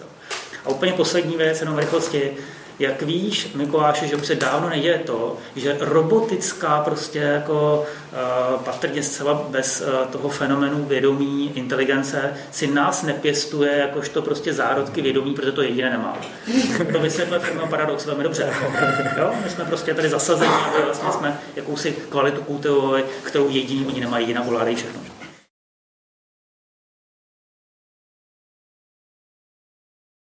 Jenom drobný propojení Václavu. Jo. Kdy eh, tady eh, Václav Němec volá nebo říká, že je potřeba jako sjednotit to lidstvo nebo jako jo, spojit a, a sjednotit se. A vlastně tady, Václave, vy eh, říkáte ty personalizované chatboty, jo, což je vlastně úplně jako proti, proti proud. Jo. A jako možná to jako by vás zbuzuje nějaké nadšení, ve mně to zbuzuje zděšení, protože to samozřejmě jako, jako to je úplný jako proti lidským vztahům mít někoho, kdo mi bude povídat si se mnou tak, jak Můžu vám dát technickou představte si, ale kdyby to bylo trénované tak, že vás to naučí té komunikaci vašich Nenaučí. emocí. Kdyby, kdyby, jenom dám ten možnost. Jo? Je tady možnost, že nás to vlastně rozvine, stejně jako, že nás to totálně zabije jako, jo, v kvalitě toho prožívání. Ale co zatím se dá pozorovat, tak jako, jako by, eh, ty, ty lidi jako ujíždějí ve směru, v jakým jsou už jako ujetý, jo, na tom, na tom, na tom netu, jo. Jako eh, prostě, že jo, radikalizují normalizují se e, postoje, jo, nebo jako mluvila jsem, já mám psychologickou praxi s mnoha muži, kteří sledují pornografii a jako ujíždějí prostě někam, kde potom říkají, já se jako toho hnusím, jako kam já jsem se to dostal, jo. A to, jako, tam je prostě potřeba korekce s tím reálným světem a ne ujíždět jako s něčím, co mě bude jako dělat, co mi na očích vidí, protože ono, to, co, to, co mám na očích vidí, tak to jako někam směřuje a může to být od té reality dost, dost vzdálený a nejste pak šťastnější.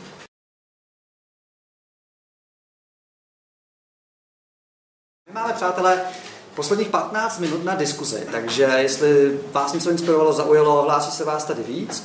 A první se hlásil pán tamhle, tak. Uh, my žijeme jako opravdu ve vzrušující době, já si myslím, protože ty velké teologické otázky všemocnosti Boha a vševědoznosti Boha a design a evoluce z té transcendence přišly do té imanence a vlastně ta umělá inteligence opravdu dělá to, co ten Harari nazývá homo deus. A to teda se vztahujeme k něčemu, co je takhle veliký, vševědoucí, všemohoucí a designer nějaký další evoluce. Ale co nám chybí, je, že nevíme, co je vědomí. Vědomí je opravdu klíčová otázka. Jestli je to kvantová teorie vědomí nebo něco jiného.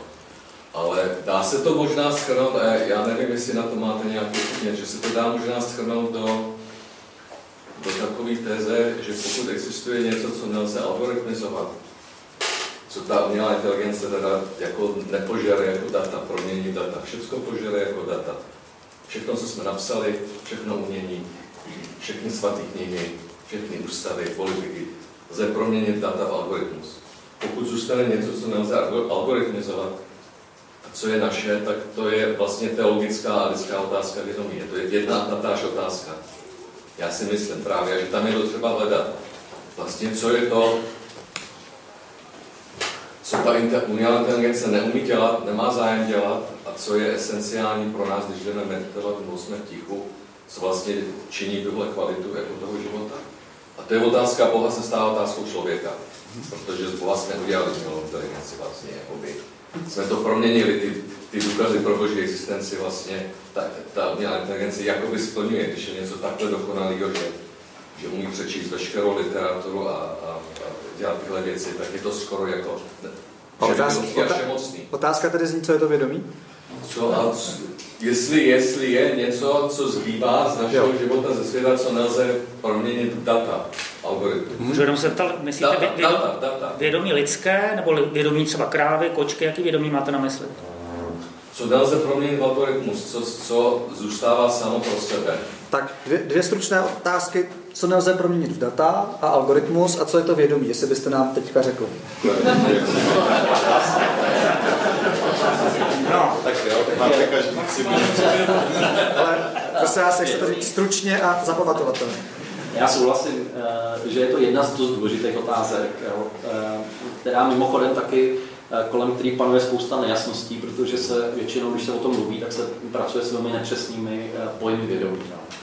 A mm, já souhlasím, že si ještě musíme klást, jestli je to vědomí kočky nebo krávy nebo člověka, protože souhlasím, že i třeba zvířata mají nějaký vědomí, jo, a nejenom člověk. Jo, a tedy ještě si musíme klást otázku, co je to specifické lidské vědomí. Jo, a co je, co je pro něj specifické, jestli je to sebevědomí, jak víme, že jo, prostě e, sebereflexe, jo, jestli je to skutečně nějaký ten vztah k nějakému tomu niternému světu, který prostě ta umělá inteligence nemá, jo, včetně nějaký tý transcendence, ke který se vztahujeme v těch meditacích jo, a tak dále, ale která možná může být i zdrojem eh, jakoby nějaký inspirace a, a toho specifické lidské tvořivosti a myšlení a tak dále.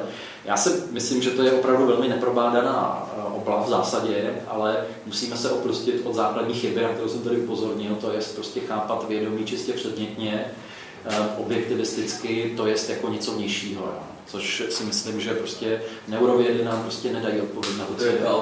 No, tam, tam pak samozřejmě, pokud pracujeme s takovýmhle objektivistickým pojmem vědomí, tak máme pocit, že se dá všechno algoritmizovat a že se dá všechno převést na data, ale to si myslím, že je naprosto základní nedorozumění, který je zdrojem eh, všech těch jako podle mě vlastně nesmyslných a neplodných debat. Jo.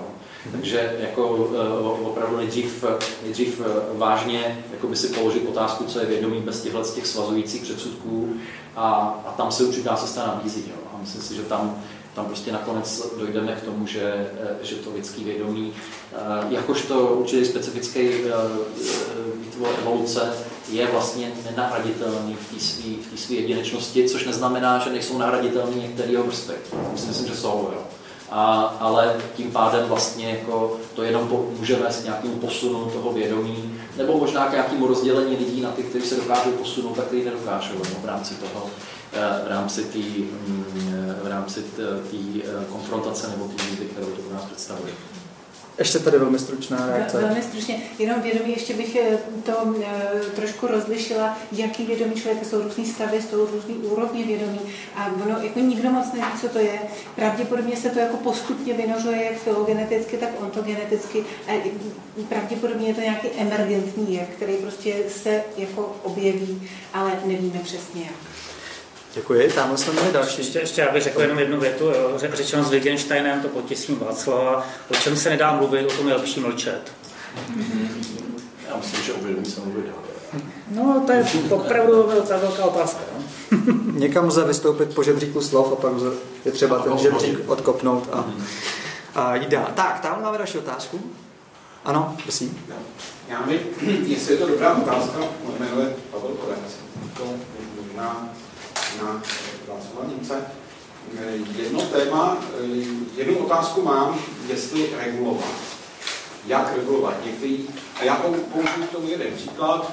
Před několika měsíci se objevil výzkum eh, ve Spojených státech, který poměřoval práci psychologa nebo psychologů a práci eh, nějaký umělé inteligence, která pomáhala v řekněme, psychologickým poradenstvím lidí po telefonu, který jsou rozesetí někde po tom americkém venkově a nemůžou jezdit psychologovi, takže ty telefonní služby tam fungují.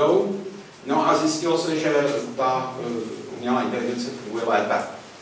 Eh, z pohledu těch eh, pacientů, teda, jo, nebo těch klientů. Já k tomu, a já jsem si jako klad jako tyhle ty otázky, jako jak je něco takového vůbec možné, protože nám říkali, že jako to, co, to, co léčí, tak to je samozřejmě nějaká e, suma znalostí v tom psychoterapeutickém stavu, ale je to hlavně ten vztah, ta profesionalita, je to ten vztah, no, co, co v tom vztahu vlastně jako je. To léčivý, nebo to, co pomáhá tak jako z vlastní zkušenosti s obou stran, vím, že jedna z věcí je zranitelnost. Že člověk je zranitelný, e, a je zranitelný jak ten psychoterapeut, tak ten klient. A tohle si myslím, že je něco, co umělá inteligence prostě nikdy nemůže nahradit, protože uh, by musela mít tělo. tělo. Ale uh, otázka je, uh, jestli takovéhle věci se pokoušet regulovat. Prostě nepustit do určitý úrovně, třeba psychoterapie, nepustit umělou inteligenci po telefonu nebo Těžko, těžko to nějak jako rozdělovat. Když si člověk zavolá, nevíte s čím volá, ono kolikrát se potom objeví, že ten problém je úplně někde jinde, než tím si myslí, že volá. Já bych musela vidět jako, eh, jako detaily toho výzkumu, neumím si to představit. Jo. Vím, že je možný jako četový poradenství, eh, funguje to nějakým způsobem, ale není to psychoterapeutický. Ale budeme to řešit asi čím dál víc, Václav. Já jenom spíš odpovím na tu otázku, jestli regulovat. Ehm, já myslím, že civilizovaná společnost jako eh, si musí nastavit pravidla vlastně pro většinu oblastí svých činností a nemůžu si představit, že by se tady pravidla nenastavovala. A nakonec i Harari to říká, že, jo, že by um, a ti další, kteří se připojili k té vízi, tady, jako, že Eh, že, mm, že je nezbytné prostě vymyslet nějaké regulace. Mimochodem, jednu z prvních regulací, kterou navrhuje Harari, je, že, eh, že by mělo být jasné, jestli mluvíte s člověkem nebo, eh, nebo s AI. A že v tomhle by měla, že v tomhle by měla být transparentnost. To navrhuje i Evropská komise. Hmm. Děkuji. Já si myslím, že vztahy syntetický, umělý vztahy jsou vlastně imitace vztahů. Jo. A ty imitace budou lepší než reální vztahy. To znamená, bude to fungovat lépe na psychoterapii. Já jsem o tom přesvědčený do pěti let. Ale to je opravdu jako víra, to já nic nevím. Já vycházím z toho, že opravdu jako jsme tady na futurologickém kongresu a já si jako můžu tady dovolit vlastně zastávat nějakou roli. A tu roli jsem si vybral podle toho, jakou tady máte ostatní roli. Abych jako byl dostatečně jiný. To znamená, prostě já nic nevím. Nikdy nic nevíme. Jako, jak ta realita běží. A vlastně myslet si, že ji dokážu aproximovat, tu komplexní realitu, jo, tak je vlastně do jistý míry hodně odvážný. Prostě já jenom se chci vlastně dostat k tomu, že co nejlépe svými názory budu odrážet to, co je. Jo. A pokud se někomu tahle realita nelíbí, tak ať jde někam jinam, říkal Richard Feynman. Vždycky, když jako někdo mu říkal, no, to nemůže takhle být, jako kvantová mechanika, taky blbosti, co vám tam vycházejí, to nemá žádnou logiku. Říkal, no, si tahle realita nelíbí, tak někam jinam. Takhle to opravdu vychází pokus. Dě, děkuji. Stručná reakce? Mm. A já jenom jako s těma vztahama, eh, jako i, i, těma imitacema, ono to může fungovat krátkodobě, ale pak eh, jako přijde velký jako, velká jako deziluze, protože to prostě z toho dlouhodobého hlediska není funkční. Ono stačí už teď, jako když se lidi píšou, i lidi, člověk člověku přes seznamky a není tam zájem o, o kontakt a o reálný vztah, tak jako chvilku na tom ten člověk ujíždí a pak je strašlivě zklamaný. Hmm. A to je zajímavé, jo, teď vám řeknu jedinou věc, na kterou jsem přišel, půjdu k úvodu, co tady říkal Mikuláš, jo. úplně může být, Zároveň já si myslím, že to tak nebude. Myslím si, že opravdu jako ty syntetické vztahy se budou vyvíjet s vámi a to znamená pořád vás budu obohacovat. Doufujeme, že k dobrému. A kdyby bylo možné se na to vsadit, tak já tomu věřím že bych na to vsadil. Jo? To znamená, bych riskoval se vlastní peníze, ale to je tak všechno, co vám můžu jako říct. Jinak to je názor proti názoru. Já jenom jednu krátkou poznámku k tomu. Mně se zdá, že v té schopnosti ty imitace nebo ty empatie, o které tady byla řeč, takže mě ta umělá inteligence připomíná tak uh, tu dovednost psychopatů vlastně. Hmm. Ani ne tak zdravých lidí, jo, protože někteří psychopati to taky velmi dobře umějí, že se naladit jako na druhého člověka a tak, ale nevím, jestli je, to, je, jestli je to něco, co by mohlo nahradit uh, vlastně lidský vztahy skutečně. Za mě struční poznámky, já jsem přesvědčený, že do pár let to nebude, že vám někdo zavolá, ale že si hodíte Skype s člověkem, který bude ne, neuvěřitelně číst vaše emoce, bude na vás působit jako ten nejlepší terapeut, se kterým byste si prostě jenom volali a budete, s ním mít, budete mít pocit, že s ním máte opravdový vztah, možná nebudete vědět, že to je AI, a nebo to budete vědět, ale bude pro vás lepší než, než váš terapeut. Může se to stát, ale to je jenom, tam se to nezastaví. Dožijeme se možná i doby, kdy budou mezi náma umělí uh, androidi, který nepoznáme od lidí. A to je jedno, takže tohle si dovedu představit. Druhá věc, já si myslím, že nebudeme-li regulovat umělou inteligenci, tak bude zákonitě regulovat ona nás. Ale ten problém je, že my nevíme, jak ji regulovat. A je dobře, že aspoň nějaký nápady se objevují. Tak, máme čas na poslední otázku, která vypadá, že je t... Poslední dvě, tak zkuste, zkuste oba, prosím, teďka... Najednou, jako nebo... Prosím? Najednou? Řekněte, eh, řekněte svoje... Ideálně, ideálně, ideálně po sobě, jestli... jestli... Tak já můžu začít. Jo, eh, já jsem sem přišel tak jako naivně optimisticky a pak jsem slyšel vlastně, eh, jak jsi mluvil o lidskosti a chci se zeptat takhle na tělo. Eh, co to znamená ta lidskost? A možná pak jenom doplňující dotaz. Když jsem nad tím přemýšlel, tak mně přijde, že vlastně třeba kdyby jsem přišel nějaký muž z praviku, tak by se asi podíval, že tady prostě po sobě skáčeme v, nějakých, jako, v nějaký formě jako sportu a vlastně jakoby vykonáváme hodně podobné činnosti, které jsme vykonávali třeba kdysi dřív, ale jakoby něco tady, jako ta lidskost zůstala, ale v nějaké jiné formě, tak jestli náhodou ta umělá inteligence spíš jakoby neusměrní uh, tu, tu lidskost nějakým jiným směrem, ale prostě zůstane jakoby v té, uh, no, nevím, jestli to pochopil, ale víc to nevím, jak sformulovat. Děkuji. Pamatuji si otázku a prosím ještě vás. O... Já si možná, že to není ani otázka, je to spíš taková poznámka, že, uh, že není třeba podle mě se bát artificial intelligence, ale je to skutečně takový to zrcadlo naše, že bychom si měli uvědomit asi, co to lidství je. A jak se ptáte, co to lidství je, tak já si myslím, že to hlavně ty vztahy mezi, mezi náma, jako vůně, flirt, opravdický sex, opravdický um, humor, vtip, sranda, prča, prdel. Prostě tohle, to, že to by, to by se mělo kultivovat. A pak můžeme s tou uh, inteligencí umělou žít úplně jako souběžně a nemusíme si konkurovat, protože eh, budeme každý na svém poli. Děkuji moc za komentář a otázka na Václava lidskost. Tak tady už zase nějaká vyčerpávající eh, definice lidství. co bych tomu ještě měl dodat. Odpověděli se otázku. Ale, ale jenom, eh, jenom k tý, jak, jak jste tam vlastně mluvil o těch různých historických jako, podobách toho lidství, že jo? tak samozřejmě, že ta představa lidství se proměňuje a my prostě jakoby máme nějaký, jako, řekněme, ideály humanity nebo lidství, který, eh, eh, který byly už jako sformulovány, že jo? A jako, eh, my navazujeme na, na tyhle ty tradice, ale samozřejmě vždycky s nějakou možností posunout ty věci dále. No. Ale myslím si, že bychom neměli neměli vlastně upadnout nějaký regres nad nějakou civilizační úroveň, která už byla jako nastolena ať už na rovině ideálu nebo nějakého uskutečnění kvality mezilidských vztahů, jo, protože pak si myslím, že to je vlastně nejenom osobní, ale i evoluční a dějiný regres. Jo, takže v tom, to by byl i můj princip, vlastně, jak zacházet s tou umělou inteligencí, totiž vlastně chovat se tak, abychom, aby to ten regres vlastně nakonec nebyl, jo, abychom se nevzdali a nerezignovali na to, čeho už jsme jako dobrýho dosáhli a spíše to snažili teda posunout dál a nikoliv spadnout někam zpátky. No, lidství, eh, Stalin, Stalin, Hitler, Putin je lidství a miliarda zabitých krav, cítitých bytostí každý rok, které sníme, to lidství. Abyste se jako, já nevím, prostě pořád humanismus brát, že to je nějaká fantastická, bohu jdoucí prostě uh, kvalita. To vůbec tak není, ale to je zápas, permanentní možná zápas. Já bych řekl, že lidství je zápas. Bylo to tady mnohokrát řečeno v různých uh, odměnách, s čím se zápasí, o co se zápasí. A patrně to hledání je to lidství. To je možná jako nějaká jako definice. No. Myslím, že součást lidství je i hledání pravdy v diskusi, eh, někdy i ve střetu různých názorů na lidství. Mhm. A myslím, že i tohle je součást lidství samozřejmě. Jo. Takže eh, to, že třeba eh, teďka po sobě tady neskočíme s Václavem, ale že kultivovaně si vyměníme názory, i když každý na to máme názor úplně jiný. A i to je součást, řekněme, nějaký kultury, kvality a tak dále, jo, i když s ním třeba nesouhlasíte.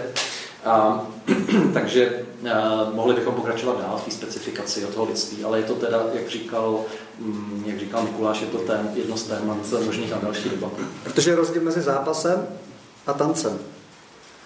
Přemýšlejte o tom. A já vám moc děkuji za vaše otázky a jako jsem vás na začátku poprosil o 30 vteřin opening. Tak krátká myšlenkově závažná formulace. Změnil se touhle debatou nějak váš pohled na to téma? Co si odnášíte? Co si odnášíte z této debaty?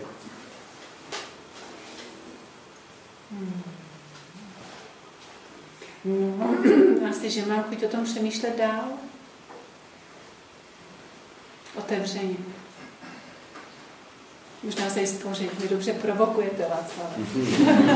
to je moje úloha, já jsem televizní dneska, dneska tady nemáme Tomáše Sedláčka, tak jsme pozvali Václava, vždycky plní tuhle funkci. Děkuju. Uh, já si myslím, že z toho se dá odnést to, že pokud provozujete skeptický solicismus, který jsem vám tady vysvětlil během jedné minuty, tak žijeme v úžasné době. Za mě. Takže jste si neodnesl, to, ne, neodnesl o moc víc, než si přinesl. ne, to není pravda. Já jsem se tady mohl, mohl, jsem si, mohl jsem se jako, tím, že by ta debata nebyla kvalitní, nebo by tady tolik různých úhlů, jak se k tomu dá přistoupit, tak jsem se třeba mohl odnést, že to je ploché, že už tomu bylo hodně řečeno, že je to možná overhyped, jak se říká. A naopak je vidět, že neustále vlastně to z různých úhlů podněcuje skoro každého k ničemu. Jo. A to jako jsem myslel tou zkratkou, že žijeme v úžasné době. Mm-hmm. Prostě jsme opravdu, něco se děje. A můžu vám říct, tady byly dlouhé, dlouhé, dlouhé tisíciletí a ty byly fakt dlouhé, kdy se nedělou nic. V podstatě, jo? z filozofického jako intelektuálního hlediska. Takže většinou, že jako byl dobrý člověk, který moc nepřemýšlel, tak si to užívá v nějakém boji někde ve starém Římě, ale nebylo jako jen tak jednoduchý o něčem přemýšlet.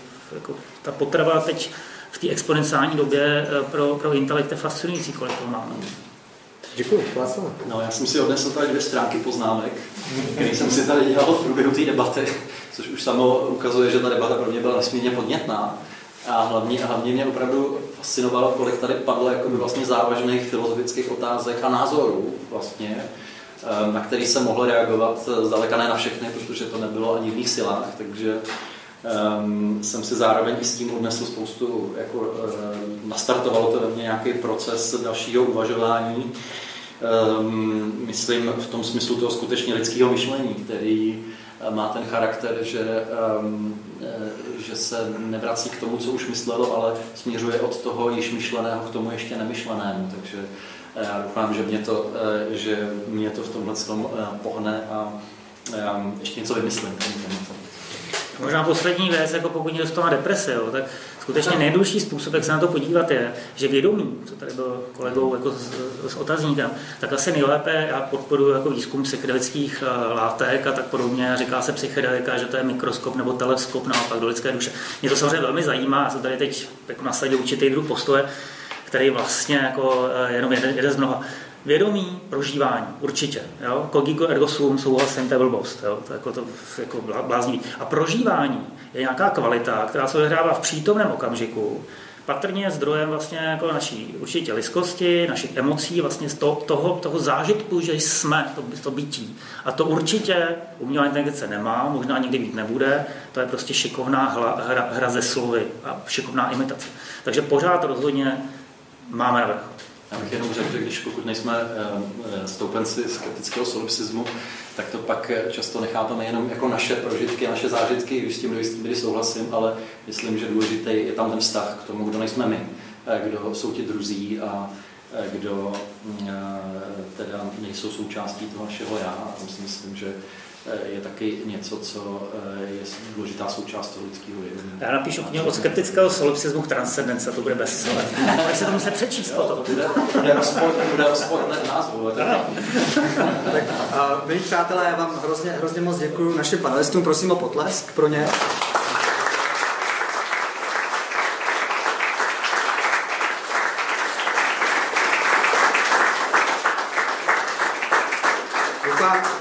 Doufám, že i vy si něco odnášíte.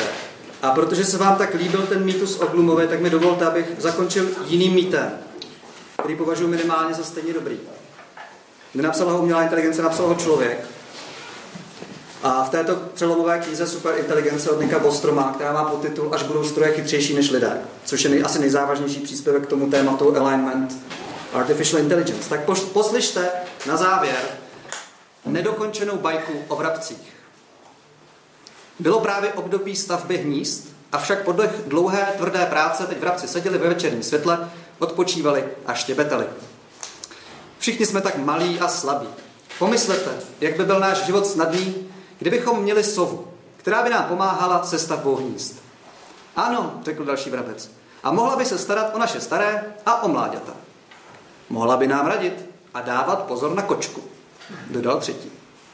Potom promluvil pastus, ptačí stařešina. Vyšleme zvědy do všech stran a pokusme se někde najít opuštěné sový mládě nebo vejce. Třeba by stačila i mladá vrána nebo lasička. Tohle by mohlo být to nejlepší, co nás kdy potkalo, při nejmenším od otevření pavilonu nevyčerpatelného zrní vedle na dvorku. Celé hejno bylo nadšené a všude kolem začaly vrabci štěbetat z plných plic. Jediný vrzličák, mrzutý jednooký vrabec, nebyl o rozumnosti tohoto podniku přesvědčen. I pravil. To bude jistě náš konec. Než sovu přivedeme mezi nás, neměli bychom se nejprve zamyslet, jak ji ochočit? Pastus odpověděl, ochočit sovu? To zní jako neobyčejně náročný úkol. Už nalezení sovýho vajíčka bude velmi obtížné. Začněme tedy u toho. Až se nám podaří si sovu opatřit, můžeme začít přemýšlet, jak si poradit s další výzvou. Ten plán má zásadní vadu, zapištěl vrzličák Avšak jeho protesty byly marné, neboť hejno už vzlétlo, aby začalo uskutečňovat pastovy pokyny. Pouze dva nebo tři vrabci zůstali na místě. Pokoušeli se společně myslet, jak by šlo sovy domestikovat. Brzy si uvědomili, že pastus měl pravdu. Šlo o neobyčejně náročný úkol, především proto, že jim chyběla skutečná sova, s níž by mohli cvičně pracovat. Přesto se i nadále snažili, jak nejlépe dovedli a žili ve stálem strachu, že se hejno se svým vejcem vrátí dříve, než naleznou řešení problému kontroly. Není známo, jak příběh končí. Avšak tuto knihu autor věnuje Vrzličákovi a jeho následovníkům. Děkuji vám za pozornost a přeji